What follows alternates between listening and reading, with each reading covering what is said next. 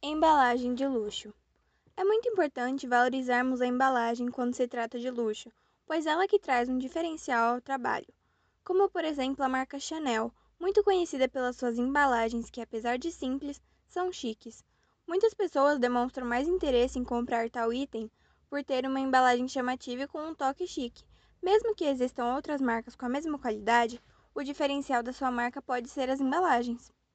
Diversas vezes a ousadia de formato, cores, texturas, material pode ser o que causa o efeito diferencial e impactante que a sua marca quer mostrar.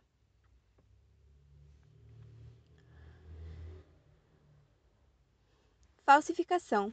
O ato de falsificar é antigo e se tornou algo comum nos dias de hoje. 69% das pessoas de classe média ou baixa já consumiu produtos falsificados.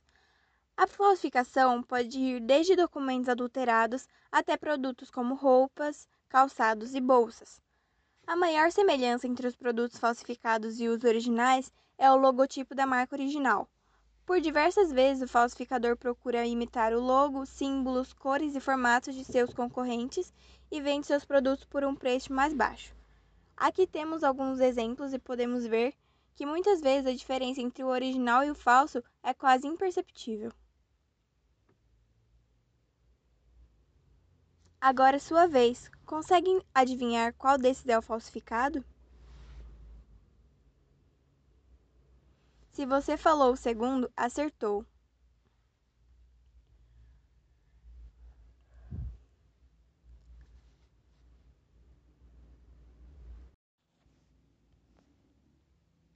Trade marketing. O trade marketing é uma estratégia focada no posicionamento de produtos para que haja mais vendas. Ela garante que os produtos estejam em pontos de venda de forma que eles fiquem bem visíveis e estabilizados, de forma que os clientes tenham interesse. Essa técnica é usada entre empresas, como uma espécie de parceria entre elas, pois dá ao cliente a opção de comparar as marcas e causar uma certa competitividade entre elas.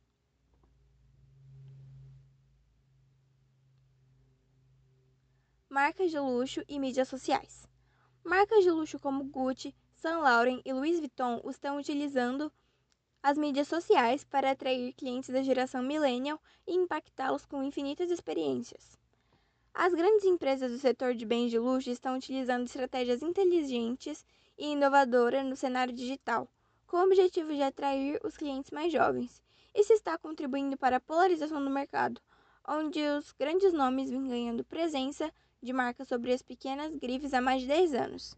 O relatório afirma ainda: nossa visão é que as marcas que ganham novos consumidores, na maioria os millennials, são aquelas que mais ganham engajamento nas redes sociais.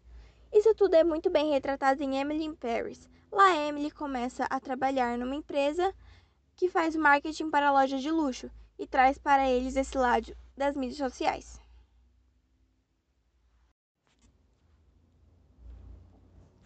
E por fim, vamos falar da segmentação do mercado de luxo. Algumas variáveis de segmentação baseadas no comportamento dos compradores, papéis exercidos na tomada de decisão, disposição para compra, benefícios procurados, status do usuário, taxa de uso, ocasiões de compra, nível de lealdade. Para os autores Aleres e Castarede, a nossa realidade contemporânea caracteriza-se pela coexistência de diferentes níveis de luxo, ou seja, uma categorização do mercado em três níveis: luxo inacessível. É caracterizada pela primeira classe dos bens de luxo, mais caros, raros e seletivos das marcas de prestígio. Geralmente são feitos em pequenas séries, com distribuição ultra exclusiva e comunicação discreta. Luxo intermediário domínio das primeiras extensões da marca de referência e dos lançamentos feitos por jovens criadores, também produzidos em série limitada e características bem top de linha. São produzidos seletivos, elegantes, símbolos de bom gosto e refinamento, fixados pela identidade da marca. Com comunicação distinta e seletiva, seus clientes buscam qualidade e prestígio da marca. Luxo acessível produtos que participam do universo do luxo, mas são produzidos em série, fornecem melhor relação custo-benefício e qualidade. Muitas vezes são extensões de linha de marcas de prestígio e atendem a consumidores sensíveis ao conteúdo e aspectos dos produtos. Comunicação e distribuição amplas, apesar de seletivas.